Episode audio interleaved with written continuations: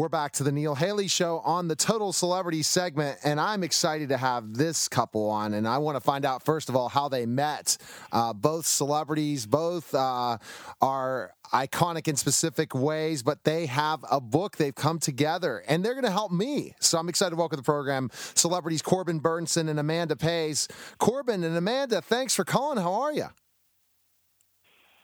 Oh, great, Good, good, thank you. Thanks for having us. Absolutely. I'm going to go back first to Amanda. And Amanda, I was looking back at some of your uh, Wikipedia and some of the films. What did you think of uh, that the 80s for you and stuff? Some pretty interesting uh, parts you had in the 80s, didn't you? Uh, interesting, yes. I think I started with some a little horror movie. That's what you're talking about. And then I went on to Max Headroom and uh, Oxford Blues. And yeah, it was a kind of an interesting time. Um, that's where we met. I met Corbin when he was filming when I was on Max Headroom at the time. Yeah, we We um, met in the nightclub. we met in the nightclub, and she basically, you know, uh, blew, you. blew, dissed me, blew me off. But she did give me a phone number that was connected to her dressing room, which, if you know what that means, is pretty meaningless. it's a dressing room phone number that basically rings, and that nobody ever answers. uh, and then uh, I noticed we were shooting LA Law one day, and right across the alley from us, where there was an old stage that they had done Blade Runner or something. Not Blade uh, uh, a Big Trouble in Little China. Uh, somebody was shooting on that stage, and uh, and I asked who it was, and they said it was Max Headroom. And I, uh, it's, uh, yeah. Yeah. Max Headroom, and I said, wow, I know a girl. And I went and found Amanda, you know, sort of told her that she blew me off. But it would have to be their last day of filming that series, and if if they weren't there, I mean, Yeah. this book would have never happened. Yeah, 30 years later. Wow, interesting. Uh, so, Amanda, when you did you know Corbin when he like first you you first met who he was and stuff like that, like of stuff he's done in acting? No. Uh, yeah, well, uh, Daisy. I mean, yeah, when he walked in, I think somebody said, "Oh, you know, that guy plays a real sort of sod, Arnie Becker," and I wasn't interested at all. But he was. We were. We were introduced by a, um, a friend. Uh, he was very charming. But I was a little bit cocky in those days as well. He was like, I'm on a show called LA Law, and I was like, oh, well, I'm on a show called Max Headroom. And he said, I just shot a movie, and I said, so have I. uh, you know, so um, I did give him a bit of a runaround for a few months. Yeah. Uh, but then I thought, no, this guy, this guy's a sweetheart. Um, of course, then we connected, and uh, she came up to my uh, newly refurnished two hundred thousand dollar bachelor house uh, up in the hills of, uh, in Laurel Canyon, and immediately in the first walking in the door, she goes, "Well, all this is going to change." And I mean, the paint wasn't even dry yet.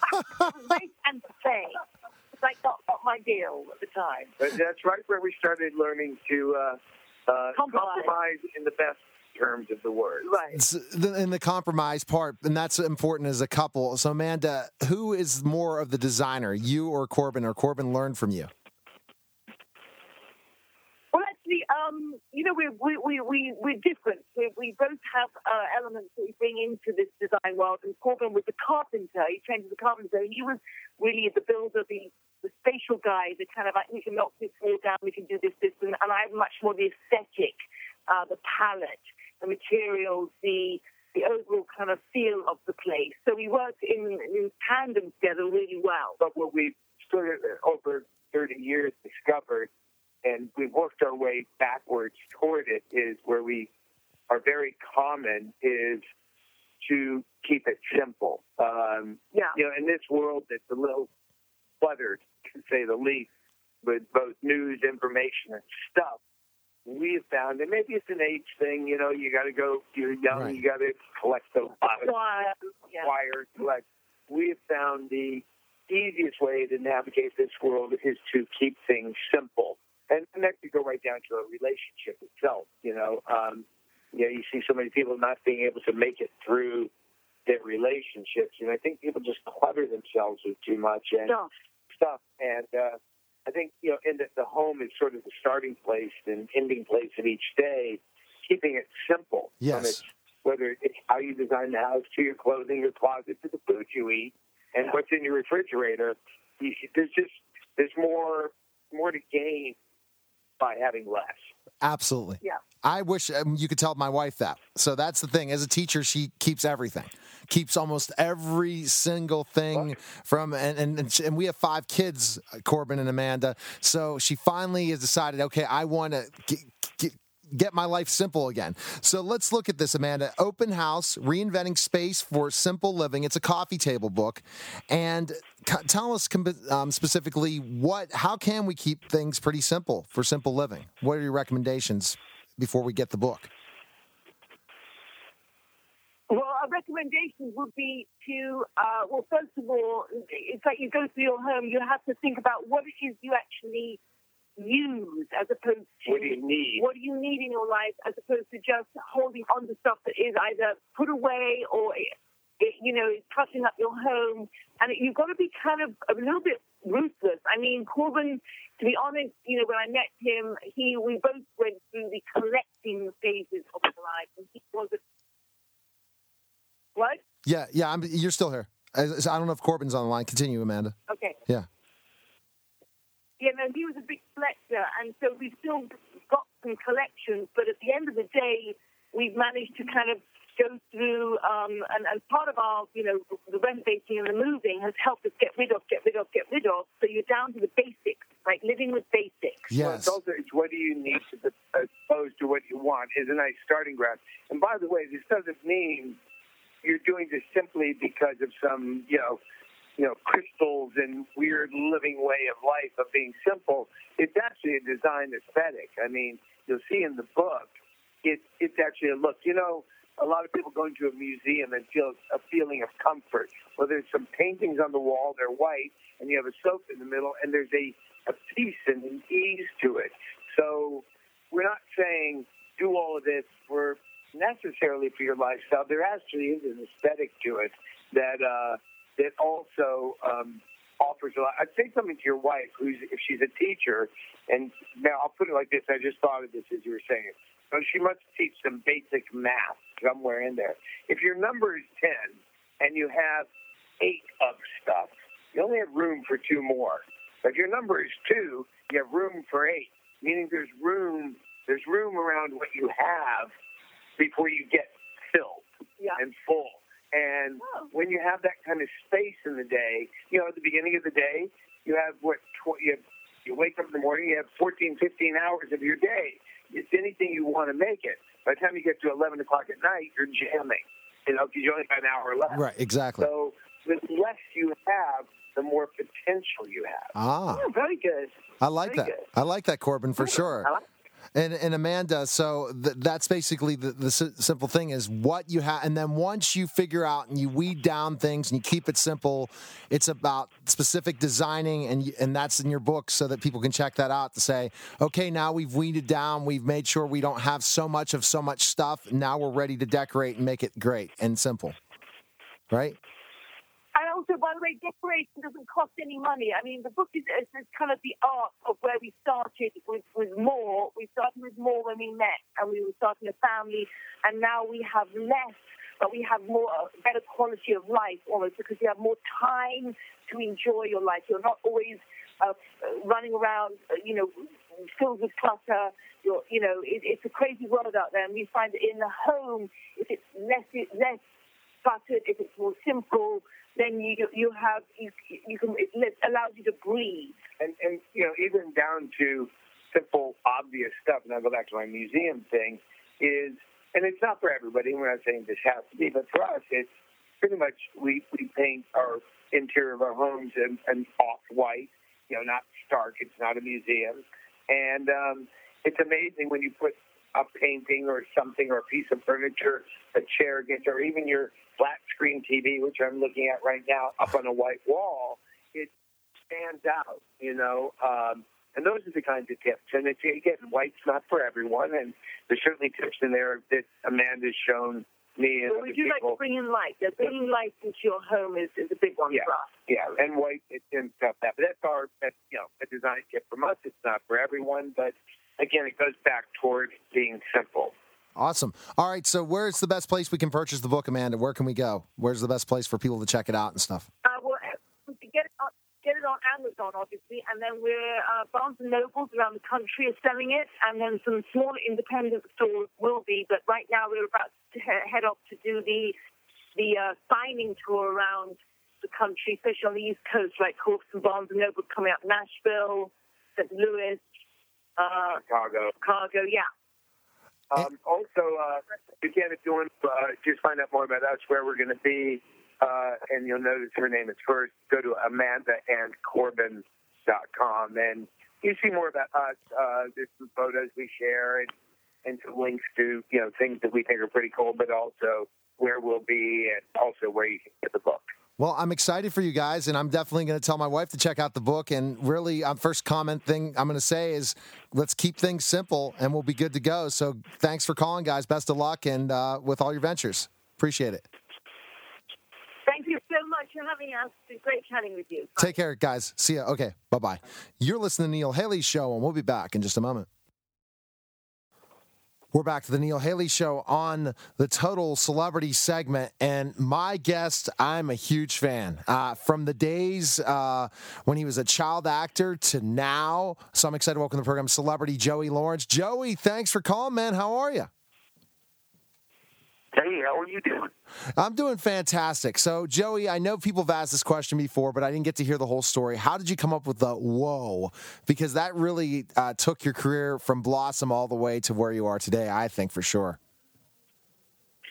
Well, it's just, I mean, it was crazy, man. You know, you said it as a joke one one night. Uh, it was more like a surfer whoa, like Keanu Reeves or whatever, and it wasn't working. And they were going to cut the line, and, you know, the producer said, uh, can you try something different with it? You know, I was 13 and my voice was cracking and I didn't know what to do with it, but I tried something that, you know, was not the surfer woe thing. And, and, uh, that came out. The audience went nuts and they kept it in the show. And, and then they added like two more that episode that show night. And when the show aired, um, people, I guess, you know, really reacted positively to it and it took off like crazy. And that was it. I mean, I, you know, there was no social media. So, you know, 17, 18 years ago, 19 years yeah. ago, 20 years ago. So, but it was um but I so I can only imagine how quick it would have taken off then. But man, it was just literally seemed like it was overnight. And by the end of like that season, it was just it was cemented into pop culture, and you know the rest is history. You know exactly, Joey. And would you say in so many ways that the, the childhood actor that you became to to be able to evolve to where you are today, that's difficult, right? It's a challenge for somebody who is a child actor to oh, be sure able to for sure. Yeah. yeah. Oh yeah, no, there are lots of ups and downs and ebbs and flows, and you know, you got to just keep pushing on. You know, it's about work ethic, man. If you want it, you got to you you you got to you got to go after it. No one's going to give you anything. Certainly, they haven't given me anything. You know, um, you know, I've, I've had to work for everything that's come my way. But the good news is, 36 years later, I'm still doing it. We just wrapped this Joey a year ago, and uh, believe it or not, the brothers and I are getting back together for an amazing TV project that uh, is super exciting to us. Um, very uh, different than anybody's seen us together before because we're grown ass men now. Last time we worked together, we were kids, you know. Yeah. But uh, single camera got an Emmy award winning writer and uh, very excited. So there's a lot of great things. I'm playing a bad guy on uh, Hawaii Five O this uh, season. CyberstationUSA.com terrestrial radio is basically going to be supplanted by what's happening in technology. Think about this. Your internet receiver gives you the entire world. It's remarkable. This is Cyberstation USA. Oh wow! Like the main villain this uh, season, so that's fun. And uh, yeah, sold a movie to Sony that we're working on starting next year. Um, and I got a great new uh, unscripted series with a huge comedian that I can't tell you about yet, but I will when we do the official press release and everything. And we're going to have a show that we're working on together next year as well. And uh, the comedian is one of my favorite, and you guys will know him for sure. Oh wow! Um, so a bunch of crazy stuff, but got to just keep working. Exactly. A lot of things left to accomplish, and um, I've been lucky to do you know to be able to do this as long as I have so far. But I got a lot left that I want to do. So you know, got to just keep working hard. It sounds like Joey, you're definitely a creative guy. That you know, it's not just acting, as we're going to talk about in your music in a second, but you really are interested in producing, directing, behind the scenes. It sounds like Joey, and that's and that's why you continue to get projects because you're not just trying to be a one-trick pony. You're adding lots of different nuances to your, yeah. your craft. Yeah, being an actor for hire is tough. It's tough. You can't just be an actor for hire. You got to sort of create your own material and you know you have to push your own product as well. I mean, that's how Melissa and Joey happened. Yeah, I produced that and you know put that together from the ground up. So that's the only reason why something like that happened. You know, otherwise it wouldn't happen. But you know, yeah, it takes a lot of work. I mean, uh, even a series with uh, the family and stuff is very is very difficult to do. You know, to find the right way in to make it you know the right vibe. I mean, it's, you know, to create it from the ground up is you know you got to make sure that you put your best foot forward. But I've learned a lot over 36 years and I have a lot of experience now, so I can bring that to everything that I do. And that's important because once you have experience, then people will listen and you'll find new stars and new talent. But music, I didn't know about the music, Joey. Tell us about how long you've been been performing and singing and stuff. Tell us about that. Well, performing and singing was, you know, really what sort of began it all for me. I mean, when I was doing all those national commercials way back when, when I was four and a half, five years old, and the Tonight Show saw me and flew me out, to, you know, to, to audition for for Johnny Carson. It was, um, I had my my boombox and I sang and danced. That's what I did, and that's why they put me on the show. They allowed me to sing and and perform two songs that night, which wow. was unheard of. Yeah. Um, and um, it started everything. NBC saw that and signed me, and you know the rest is history when it comes to that stuff. But came out with a record, uh, a, a couple of records in the late '90s, and you know we sold millions of copies, and it was a lot of fun. And um, you know, but as usual with a lot of artists, I didn't see you know a lot of the proceeds from all that success. So um, left a bad taste in my mouth. But because of social media about five years ago, the fans just really kept asking me to do it, and we finally got to a point where I think I was able to come up with you know a collection of songs that I felt comfortable releasing and letting them hear it. And uh, my label let me sort of make this really great sort of throwback, like late '70s, early '80s funk pop record, and record everything live. And it's just been a lot of fun so far. So Imagine is the record, which is out everywhere now: iTunes, Spotify, Amazon, all that stuff. It's actually side A. Side side B which is a collection of five songs, will be out in November. So side A has five, side B has five, but they're we're releasing them two two months apart. Um, and the first single, "Girl," has gotten really great write-ups, and Good. I'm kind of excited. I, I really can't believe people have responded as positively as they have. Actually, So when it's your own record label or, or your own music that you are you're you are doing everything, it's the best thing, right? Because you can make you can make money. You know that no one's going to take the money, as he said when you had the success in the '90s with this. So it's perfect, and then your fans continue to see your talent. It sounds like. Exactly, exactly. This is a small little indie label, um, but the they they they had distribution worldwide, and um, they just really believed in what I could do. And my producer um, sort of gave me the free reins to sort of make the record that I that I really wanted to make, and that that's why I did it. You know, I I, I didn't have to listen to uh, a bunch of A&R guys or market test groups or focus groups. You know, just able to kind of go in there and make the sound you want to make and see what happens. And that truly is what music is all about. You know, you can't worry about what people are going to think of it while you're making it. You got to you got to put your best Exactly. foot forward and then bring it to the people and see what they say. That's how you do it. You know. And do you like do you like being in the studio Yeah. recording uh, compared to the other things you it. do? You do. I love it, man. Yeah, that's great for yeah, sure. no, I love it. I love it. It it it fulfills a very specific part of my soul for sure. Yeah, I love it. Music is amazing. We're just writing music and producing music and singing the music. It's all great. It's great stuff. How would you compare yourself to other artists for people out there that have not uh, heard the album yet? What, what would you say? Well, it's it's like I said, it's that it's the late seventies, early eighties. So, oh, pop. That's what I love. That feel good music. I mean, you know, look, Bruno's sort of doing Bruno Mars is sort of doing the mid eighties, you know, pop stuff.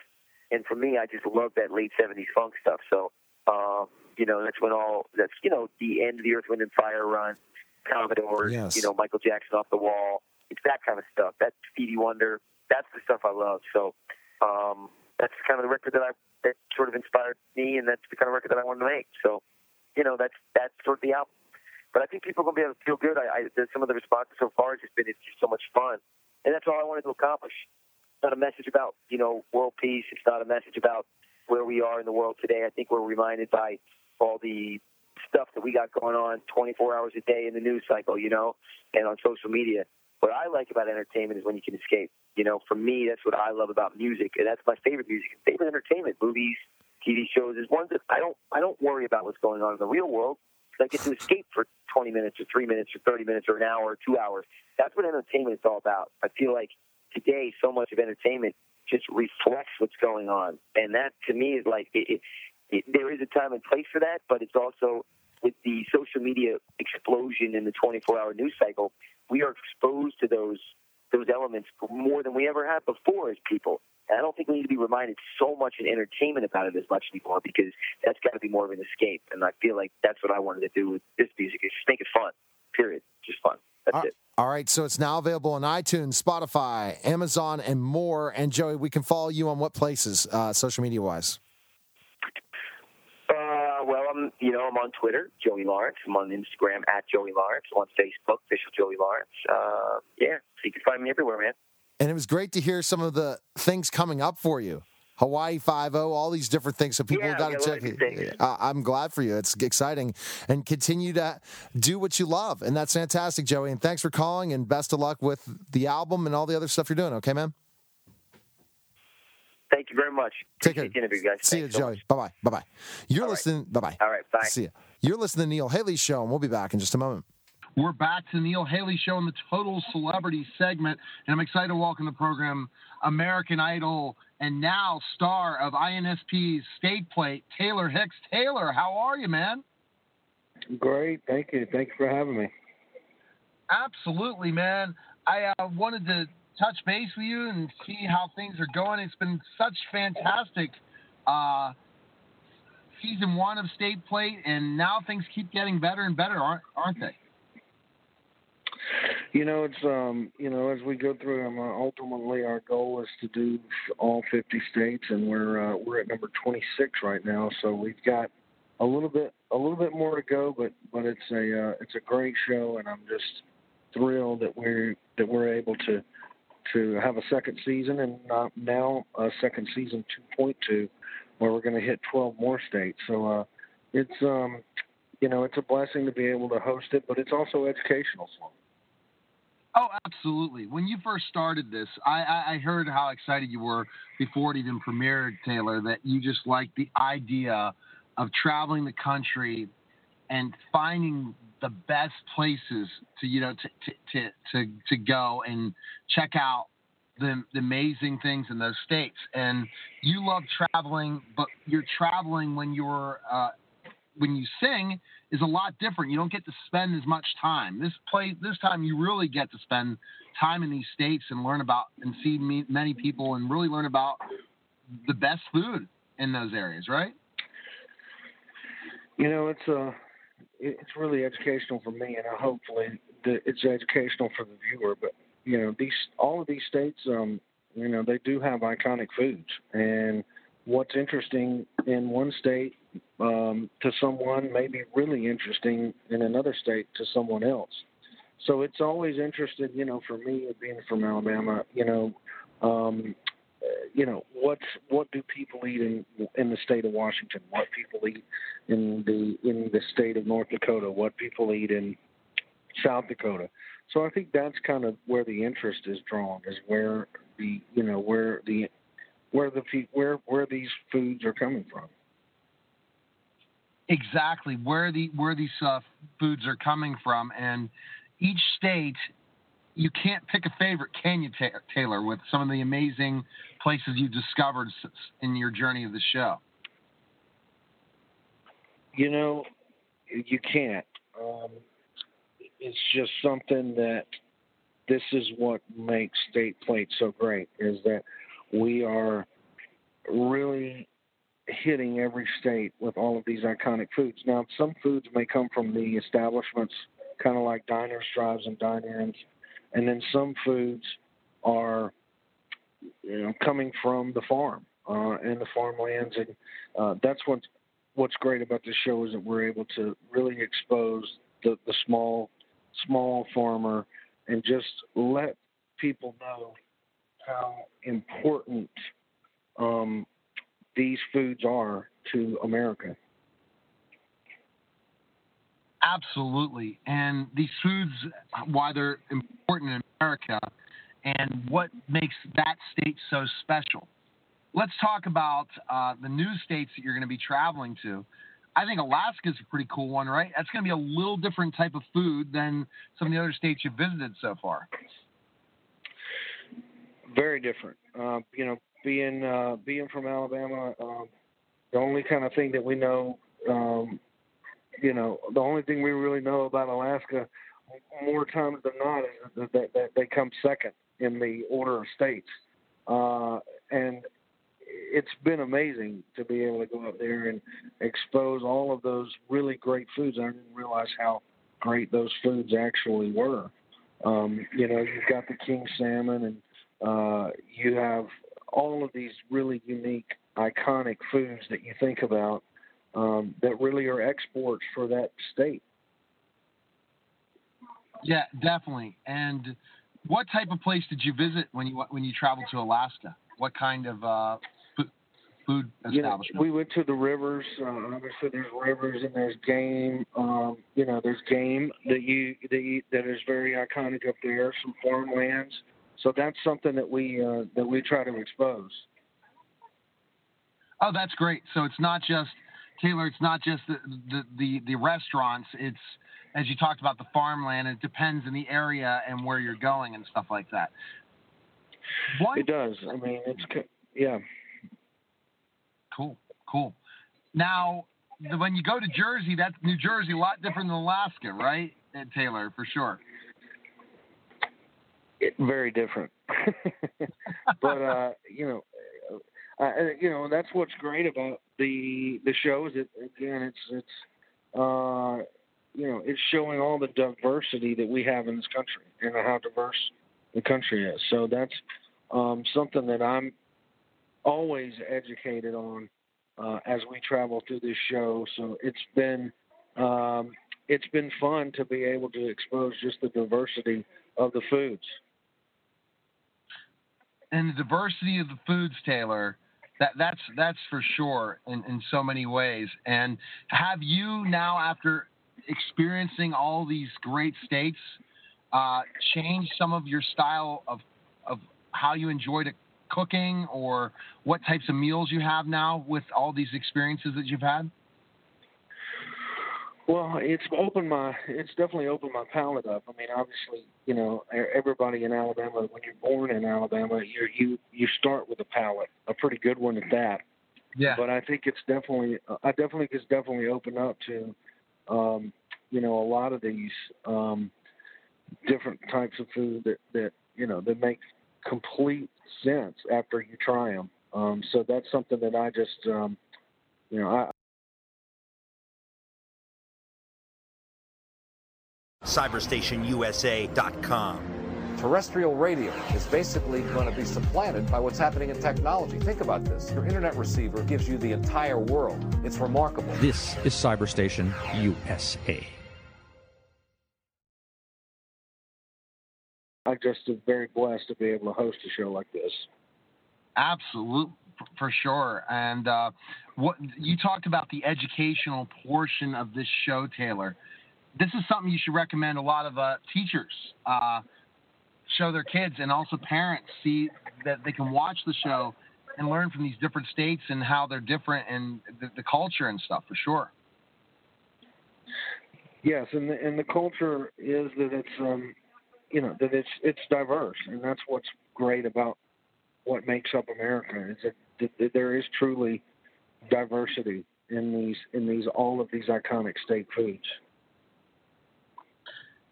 And, and those uh, iconic state foods are, are quite uh, interesting. Do you have a favorite, Taylor? I, I kept saying you've enjoyed all of it. What, has there been a favorite trip so far?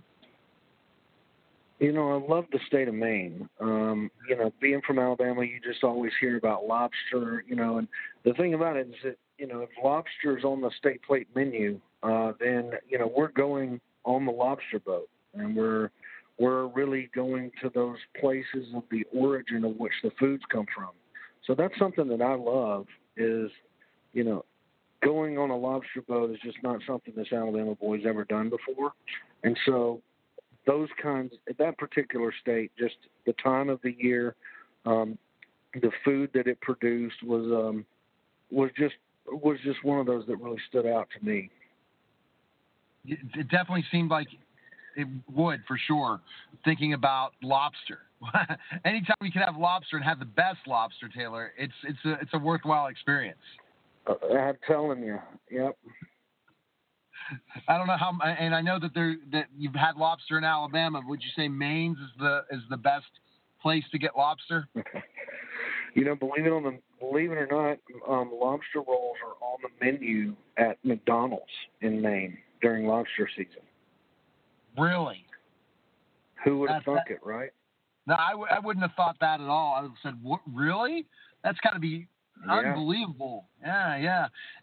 So what I see with the whole um, opportunities is the way this show makes it different to other food shows.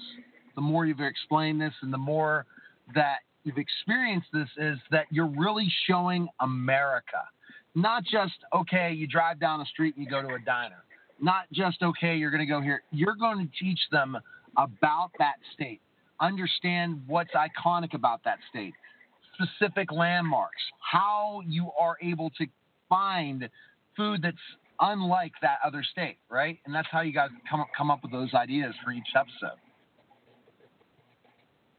You know, that's what it's all about. State Plate has it, and uh, you can you can see it on Friday nights on the INSP channel at eight o'clock Eastern.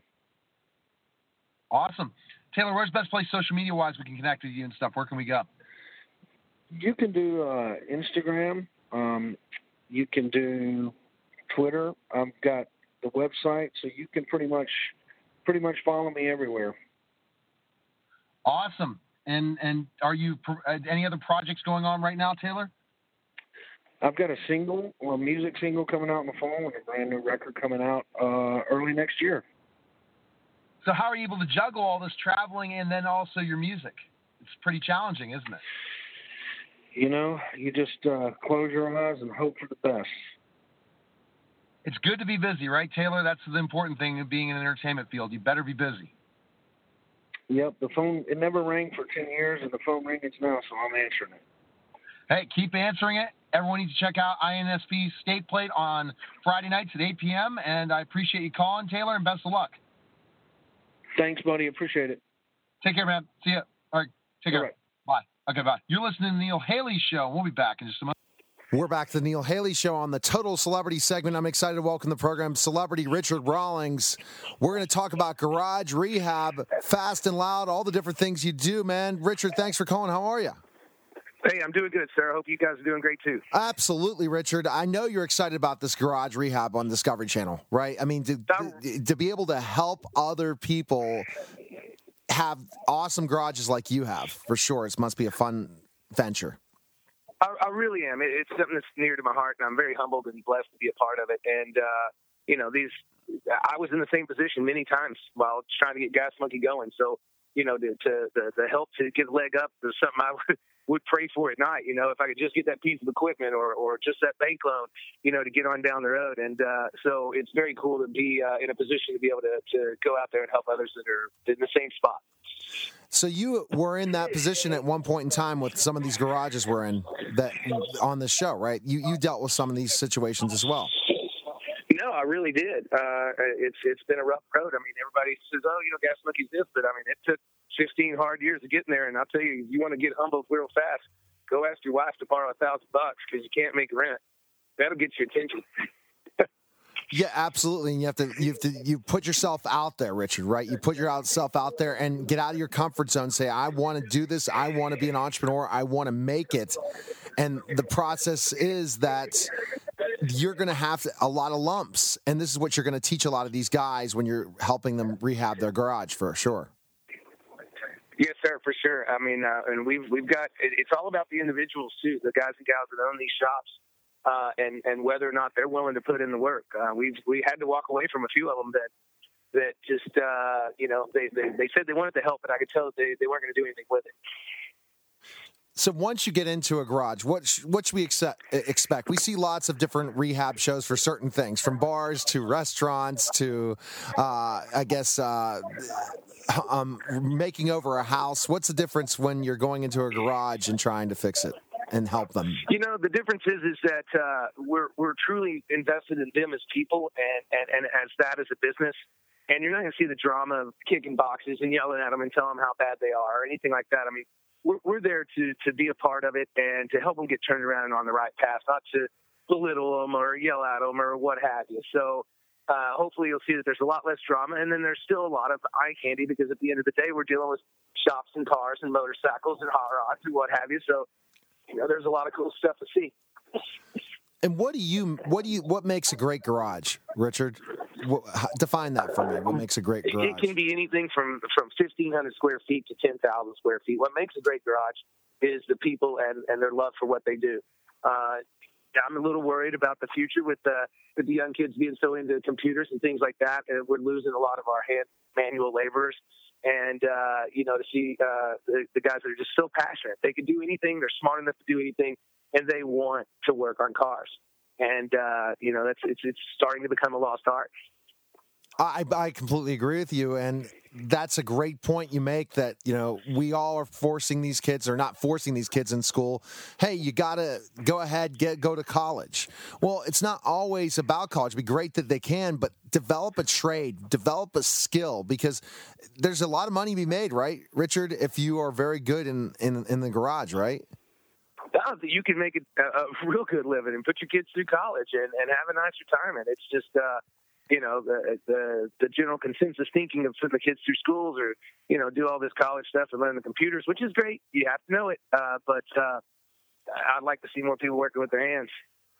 I, I agree because some people that's their skill set, that's their passion. They love to do this, and people working your garage, they love to do this, right? Richard, they love working. Oh, my guys, yeah. my my guys live, eat, and breathe it. I mean, they'll work a, a hard killer week for us on on uh, Gas Monkey Garage Fast Loud and then turn around and work in the evenings and on the weekends on their own stuff. you know, uh, they they do it twenty four seven. When you chose the garages that you were going to rehab, what were you looking for in that garage owner? Was there a specific? I was really looking for dedication to their business uh, and their family. Um, you know, because when you do something like this, you do get some that you know aren't quite on the up and up, and they just think they want to be a part of it. And so we were very, very picky about who we uh, did business with and, and chose people that were really dedicated to it and dedicated to their family and, and wanted to make a, a run of it and just had somehow over the years lost their way. Yeah, and they wrong things happened to them. Certain things happened that just shut them down. Well, you know, the, the first IRS letter or yeah. the first you know, bad job or bad investment hurts, and then the second one, and then you know you get two or three of them piled on you, and then it's just who cares? I need to eat today, and I need to pay the rent, and you know, uh, it's sometimes it's very. I've been in the exact same situation. It's very very hard to crawl out of it. As entrepreneurs, Richard, we all go through this. At one point, when we take that next step or we take that next leap, it's not that easy. And it's great that you're going to be able to show this on the show because a lot of garage owners out there should watch for sure. Check out Garage Rehab because they're going to be able to see, Richard, that it's not that easy and how can we take it to the next level? And you're really trying to have a diversity of garages right on the show, correct? Yeah, we've got motorcycle shops, regular shops, uh, you know, paint shops, uh, hot rods. I mean, a little bit of everything that, that meets into our genre. That's great. That's fantastic. And Garage Rehab uh, premieres on Wednesday, August 30th at 10 p.m. Eastern, Richard. And what do you think we're going to be surprised about? with the show, especially when we're fans of Fast and Loud. What are we going to expect that's different in a way of you? Uh, and I think that uh, as far as me, they're going to see the the really true business side of Richard and and uh, a, a, different kind of. I mean, what you've seen with Fast and Loud is uh, is is what I've done with Gas Monkey, and you, you, don't really get into the meat and potatoes of the business part of it. And I think you're going to see that. Uh, you know, I'm uh, hopefully able to transfer some of the, the, the stuff I've learned along the way uh, into, uh, um, you know, uh, an ability that everybody can understand. And I don't think that we've been able to show that as much on Fast and Loud, and I'm excited to show that part of Richard on the on the garage rehab. Awesome. Where's the best place we can find information on you, follow you, Richard, and all that? Where can we go? Uh, GasMonkeyGarage.com, Gas Monkey Garage on Instagram, Twitter, Facebook, you name it. Whatever else the new new latest bag of thing is, and uh, you know, uh, thanks to all the fans out there. I mean, I wouldn't be here without y'all. Hey, well, congratulations on all the different things. We see you on TV all the time, Richard. So we're we're really excited for you and all the different ventures and projects you have. Do you have anything else coming out right now that you wanted to tell our listeners about? I got a couple more shows coming out. Uh, hopefully, one uh, before the end of the year, and uh, another one uh, in the uh, spring of next year. And uh, it's it's to be pretty cool. One of them I'm working on is to be with the kids, like I'm talking about. We're to get into some shops and shop classes that have have the young kids in there and, and try to teach them a few things. Well, have that passion, Richard. Give back for the success that you've had, and and keep helping people go after their dreams. So, thanks for calling. I appreciate it, Richard. Yes, sir. Have a good one. I take care. Okay. See you later. Bye bye. You're listening to the Neil Bye. Haley Show, and we'll be back in just a moment. We're back to the Neil Haley Show on the Total Celebrity segment, and I'm, I'm excited to welcome the program. And this uh, really interests me for sure. Author of Fourth and Goal Every Day, Alabama's Relentless Pursuit for of Perfection. I'd like to welcome the program Phil Savage. Phil, thanks for calling. How are you? Well, thank you. I appreciate it. Looking forward to the release tomorrow. Yeah, absolutely. And you know, you know, Phil, when you talk about Alabama football and what uh, what um, Saban's been able to do, it's just absolutely amazing, isn't it? What he was been able to accomplish at Alabama. Yeah, it, yeah, it really is. I think this is an era in college football that'll be talked about, you know, 25, 50, 75 years from now because Bama's won four national titles in eight years. They played for a fifth. And honestly, with a few other plays going a different direction in the other couple of seasons, they could have conceivably played for seven of the last eight national titles at the highest level of the sport when you talk about the college game. So, you know, the background here is that, you know, I was and, and I'm a native of the state. I grew up here during the during the Bear Bryant era in the 70s, which seemingly was a similar dominant right. uh, period of time for Alabama. Uh, then I worked for Bill Belichick.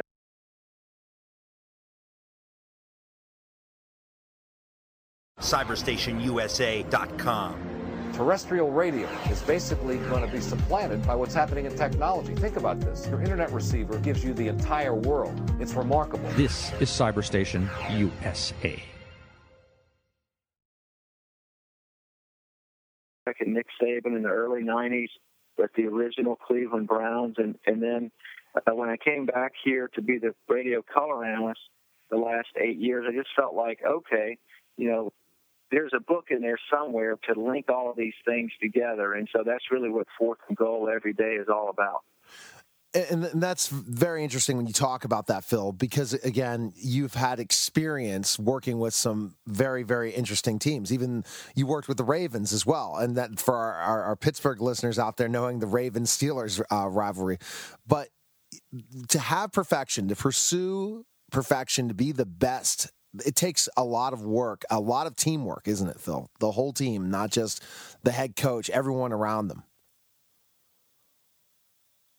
Yeah, it takes uh, it comes from the leadership at the top, and then it it just comes with hiring the right people and making sure everybody understands their responsibility of of doing their job, knowing their role. Those roles have to be defined, and you know when Nick Saban uh, left the Browns in 1994, he went and became the head coach of Michigan State. Then, of course, from there he went to LSU.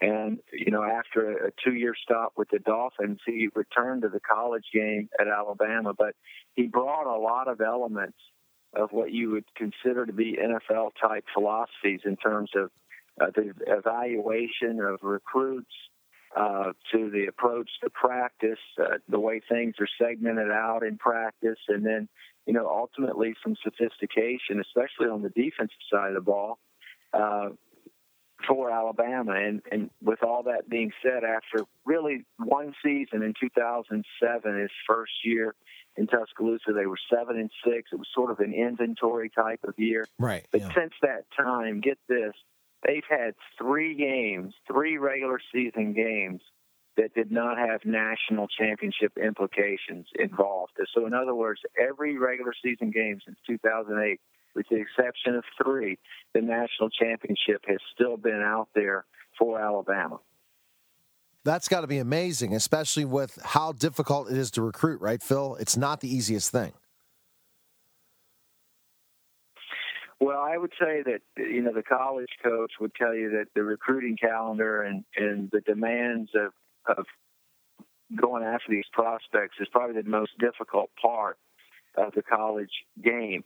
I think the coaches love working with their players on the field in spring football, training camp, and then of course during the season, uh, the practices and the games. But the recruiting is really a burden. And, and I tell you, a lot of head coaches in college football, they turn it over to the staff and they'll just sign off on, you know, the 20 or 25 players that they sign each and every year. There's some coaches that are really good at evaluations. There's some that are not as interested in it. But Nick Saban has embraced that. He he has a, a passion for recruiting uh, that's just as strong as his desire to win on Saturdays. And I think that's one of the real separating factors for him is not only uh, does he want to recruit, but he also wants to evaluate. And that's a very time consuming uh, ordeal to put all of that together.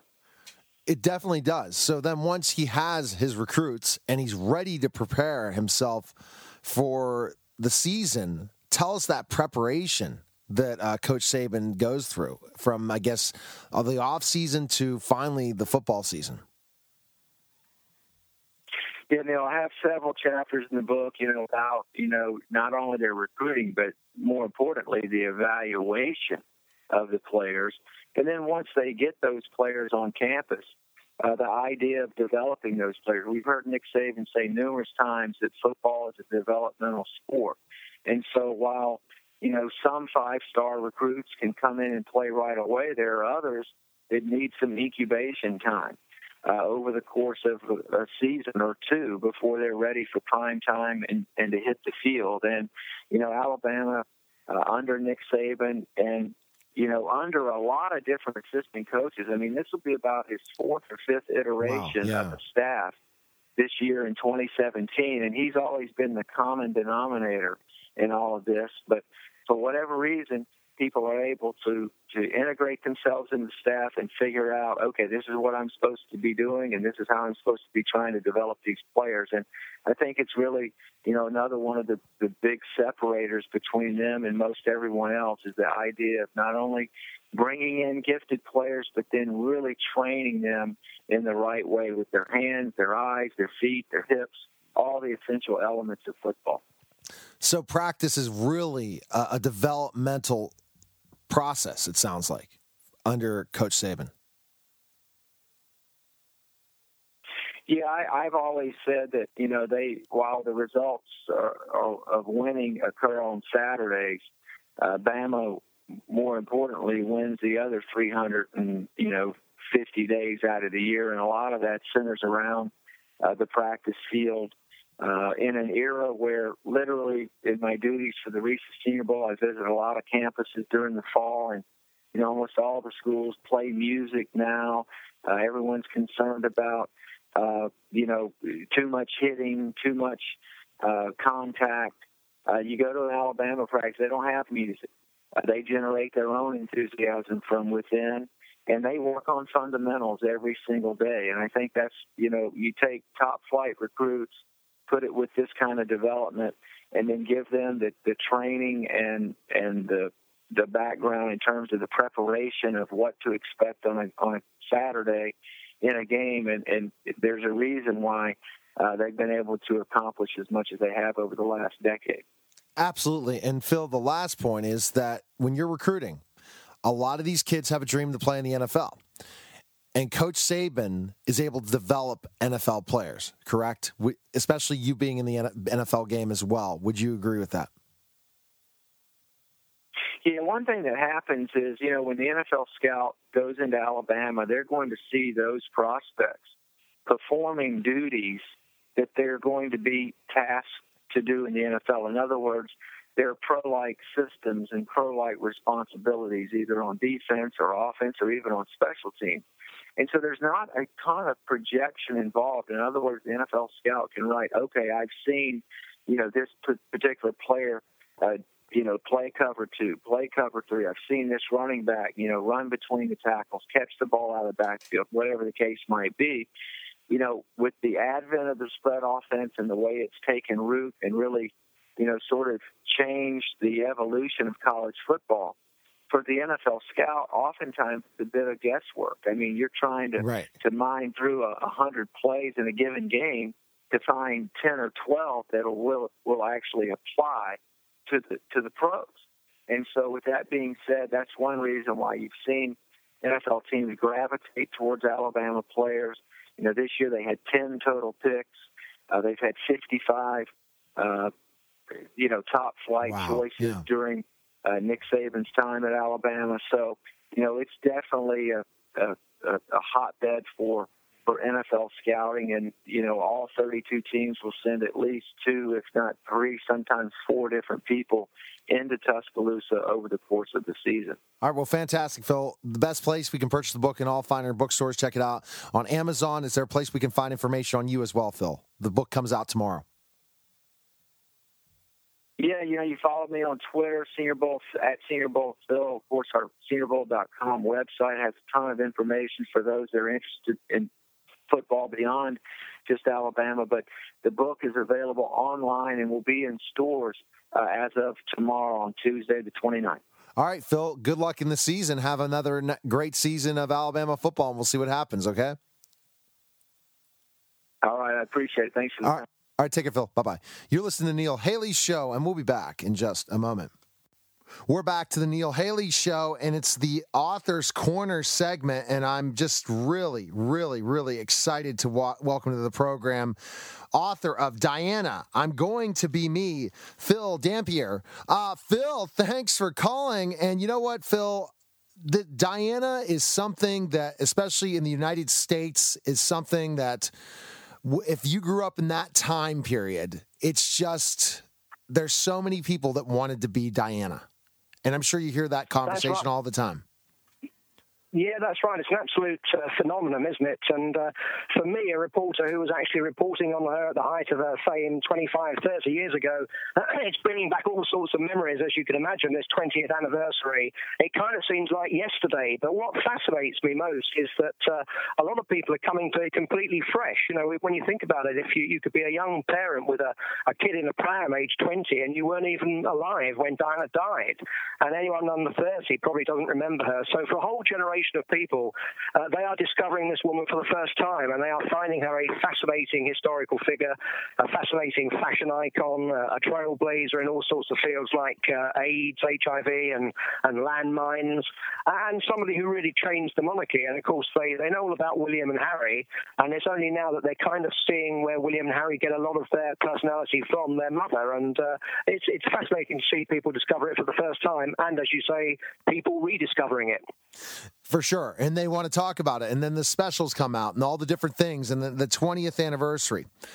And to think about specifically enough Diana, it really in it, it- it- so I was going to say Phil before the question I was trying to think thinking about Diana is that she really shook uh, Britain by storm, right? That they did not expect a princess to act like she acted, and it but it changed the whole way the monarchy would be. So, kind of explain when she came on the rise and she married Prince Charles, how it kind of changed a, a lot of what you look at when you look at a princess. Well, that's right. In the early 1980s, which is when she joined the royal family, she was. you've got to remember, she was only 20 years old. That's the amazing thing. So she came into it with a lot of a lot of naivety, but a lot of fresh ideas. And uh, as you say, she was completely different from any other royal. And uh, before that, if you'd been reporting on the Queen or Princess Margaret or the Queen Mother, it would all be sort of you know don't get too too close to them, don't touch them. And Diana was completely different. She would be very touchy feely with people. She would uh, she even talk to us, the press, who were following her around uh, and kind of interact with us. And uh, I think that's where she got a lot of her popularity. She was quite good at um, manipulating the press. And I remember all sorts of occasions when we were following her around, and she would, uh, for example, on a holiday, when she would uh, know that we were there and she would strip off uh, to a bikini on a beach.